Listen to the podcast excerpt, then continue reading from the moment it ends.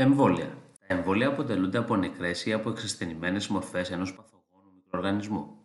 Για τον σκοπό αυτό, ο παθογόνος μικροοργανισμός αναπτύσσεται σε κυταροκαλλιέργεια, απομονώνεται και είτε νεκρώνεται είτε απενεργοποιείται, γίνεται μη μολυσματικός, χωρίς βέβαια να χάνει την ικανότητά του να προκαλεί ενεργετική ανοσία.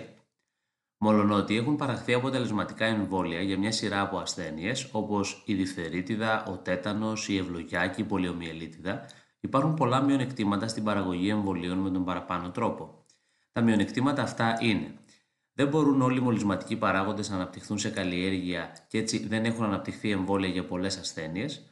Ορισμένοι ή των ζώων αναπτύσσονται με αργό ρυθμό σε κυταροκαλλιέργειες και συνεπώς η απόδοσή τους είναι πολύ χαμηλή, άρα και τα εμβόλια γίνονται πολύ ακριβά.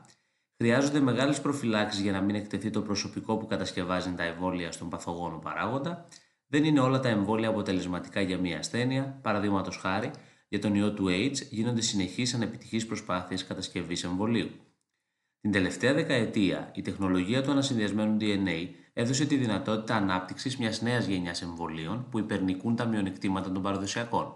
Η κλωνοποίηση των γονιδίων έδωσε τη δυνατότητα ανάπτυξης νέων στρατηγικών για την πρόκληση ισχυρής ενεργητικής ανοσίας εναντίον του παθογόνου παράγοντα.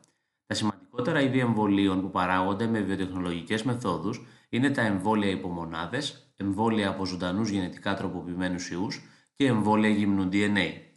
Η παραγωγή των εμβολίων υπομονάδων στηρίχθηκε στο γεγονός ότι όλα τα συστατικά ενός παθογόνου μικροοργανισμού δεν είναι απαραίτητα για την πρόκληση της ανοσολογική αντίδρασης στον οργανισμό που θα προσβάλλουν.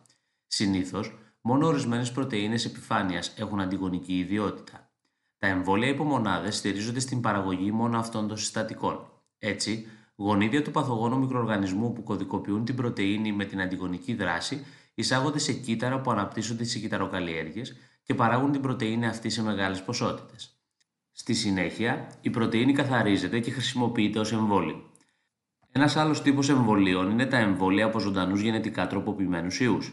Στην περίπτωση αυτή, γονίδια από επικίνδυνο ιό ή άλλο μικροοργανισμό ενσωματώνονται σε άλλο ιό που είναι αυλαβής για τον άνθρωπο, όπως ο ιός της δαμαλίτιδας. Ο γενετικά τροποποιημένος ιός που προκύπτει εξακολουθεί να είναι αυλαβής, αλλά επειδή παράγει την αντιγονική πρωτενη του ιού ή του μικροοργανισμού, εισάγεται στο σώμα και προκαλεί έντονη ανοσολογική αντίδραση.